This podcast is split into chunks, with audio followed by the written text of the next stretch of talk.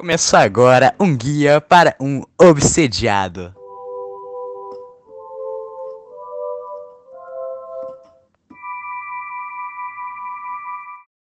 Olá, sejam todos bem-vindos ao nosso podcast de perguntas e respostas diretamente do plano espiritual, um guia para o obsediado.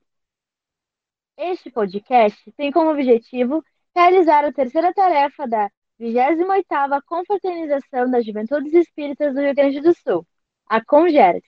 Vamos agora fazer a nossa prece de abertura. É com você, Arthur. Senhor, nosso protetor, cuidador e criador. Um Deus que nos deu a, que nos deu a vida e que fez a gente muito feliz. Então eu quero agradecer ele, meu um irmão Jesus, pelas pessoas, pelo conhecimento, pelo aprendizado, pela sabedoria, pela alegria e pelo amor pelos outros. Então, eu quero ter muita gratidão pelas pessoas pela minha vida e por qualquer outro ser que assim seja. Muito obrigada pela sua prece, Arthur. Então, esse podcast é para você, encarnado ou desencarnado, que quer tirar suas dúvidas sobre obsessão, com respostas diretamente dos mais ilustres espíritos de luz, através das nossas cinco obras básicas. Esse podcast também é para você, obsessor, que quer mudar o seu padrão vibracional, mas ainda não sabe disso. Recebemos as perguntas dos mais variados espíritos de todos os pontos do universo. E vamos para a nossa pergunta mais recebida. O que é obsessão? Bem, de fato, é uma ótima pergunta para começarmos. Do Livro dos Médiuns, capítulo 23, questão 37, a obsessão é a ação persistente ou domínio que alguns espíritos logram adquirir sobre certas pessoas é praticada pelos espíritos inferiores que procuram dominar. E também respondendo a outra pergunta na mesma questão. Como saber que estou sendo obsediado? A obsessão apresenta caracteres muito diversos, desde a simples influência moral, sem perceptíveis sinais exteriores, até a perturbação completa do organismo e das faculdades mentais. E a próxima pergunta é diretamente do planeta Terra. É possível existir obsessão entre duas pessoas que já desencarnaram? Sim. Este tipo de obsessão diz respeito a espíritos desencarnados que dominam outros desencarnados, além de ser expressões que acontecem tanto na Terra quanto no plano espiritual inferior. Por meio de associações tenebrosas, os espíritos se juntam em algumas regiões onde obedecem à sintonia e à lei de atração. Nesses lugares, há espíritos que chamam a tarefa de distribuir justiça aos espíritos igualmente culpados, ou devotos do mal para si, como juízes. Tudo isso vemos explicadinho no livro dos médiuns. Vamos aos nossos rápidos comerciais e já já estamos de volta.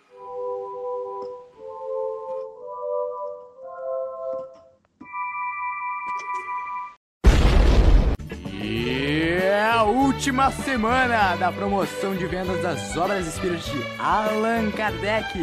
Uh! Em especial o Evangelho segundo o Espiritismo e com brindes. Adquirindo o Evangelho, você pode levar junto um pôster autografado de Allan Kardec. Disponível até enquanto durarem os estoques na livraria espírita mais próxima de você.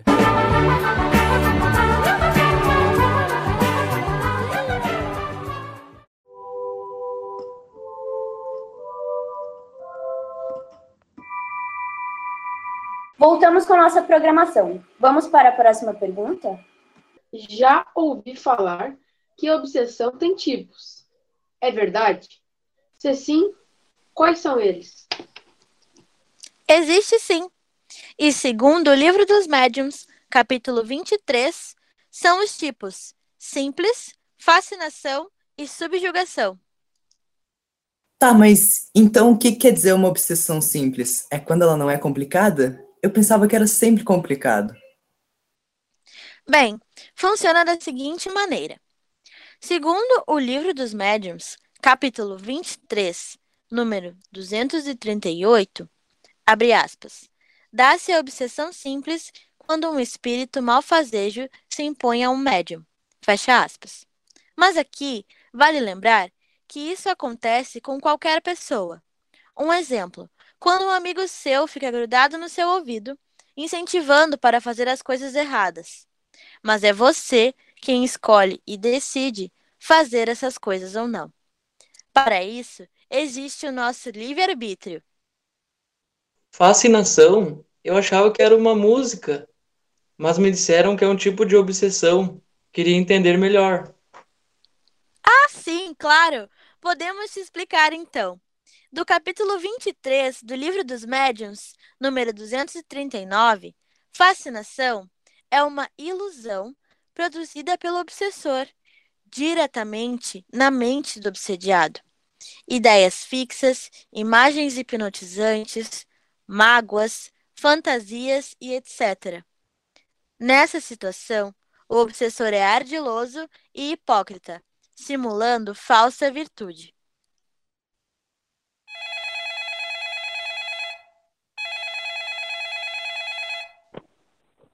Alô? Oi?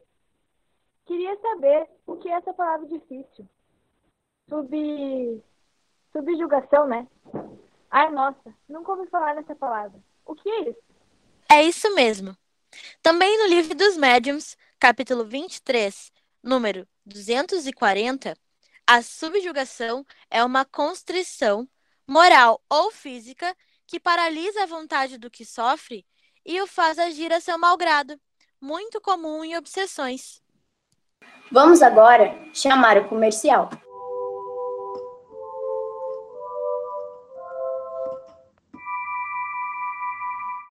Você! Ei, você mesmo! Sabe fazer o evangelho no lar? Não! Para fazer o evangelho no lar é muito simples. Você só vai precisar dos seguintes itens. Anota aí: um livrinho de mensagens edificantes, o livro do Evangelho segundo o Espiritismo, um recipiente com água para ser fluidificada, pode ser um copo para cada pessoa participar, uma garrafinha e uma jarra. Iniciamos o evangelho lendo a mensagem do livrinho de sua preferência e depois fazemos a prece inicial. Então pegue seu evangelho e abra ao acaso, ou na sequência que você estiver lendo ultimamente, claro, né? Leia um item, ou até dois, e abra um debate com a sua família sobre o que foi lido. E depois é só fazer a prece de encerramento. Muito simples, não? Não se esqueça que o evangelho lar deve ser feito pelo menos uma vez na semana, em horários e dias definidos. Assim você estará se protegendo e protegendo a sua família também. A água colocada na mesa no momento do evangelho foi fluidificada pela espiritualidade amiga também. Você também pode realizar esse momento sozinho. Afinal, sabemos que quando uma pessoa ou as outras colocam o pensamento em Jesus, ele está lá. E aí, bora fazer o evangelho? Eu faço. Que tal você fazer comigo?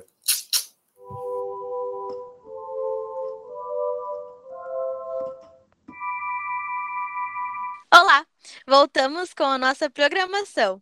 Alô?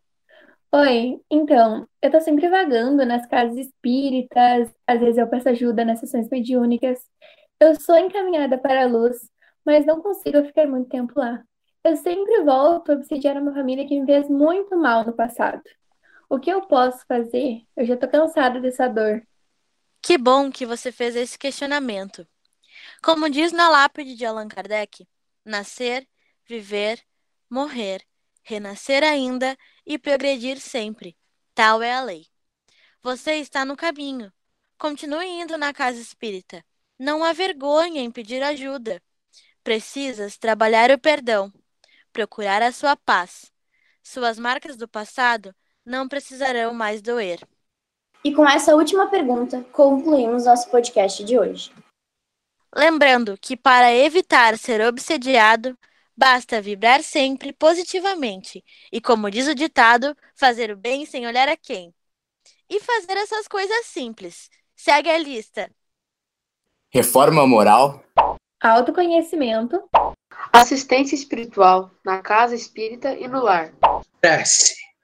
passe, Água fluidificada, Evangelho no lar. Muito obrigada a todos que ouviram. Mais dúvidas ou sugestões podem ser enviadas para o e-mail do Polo Doação. Qual é o e-mail, locutor? cse.congergs.polod.fergs.org.br. Vamos então para a nossa prece de encerramento com nosso querido amigo Arthur. Então, para finalizar, eu quero fazer uma prece. Eu Essa noite seja abençoada com muita felicidade, alegria, sabedoria, com muita sabedoria, conhecimento. Então, eu quero transmitir minha palavra, minhas palavras, para que as pessoas escutem os corações e façam tudo que é de bom para tornar, nosso planeta em um lugar melhor, em todos os sentidos da vida. Então, eu quero ser grato, ter uma- um agradecimento e desejar um obrigado muito pelos outros. Assim seja.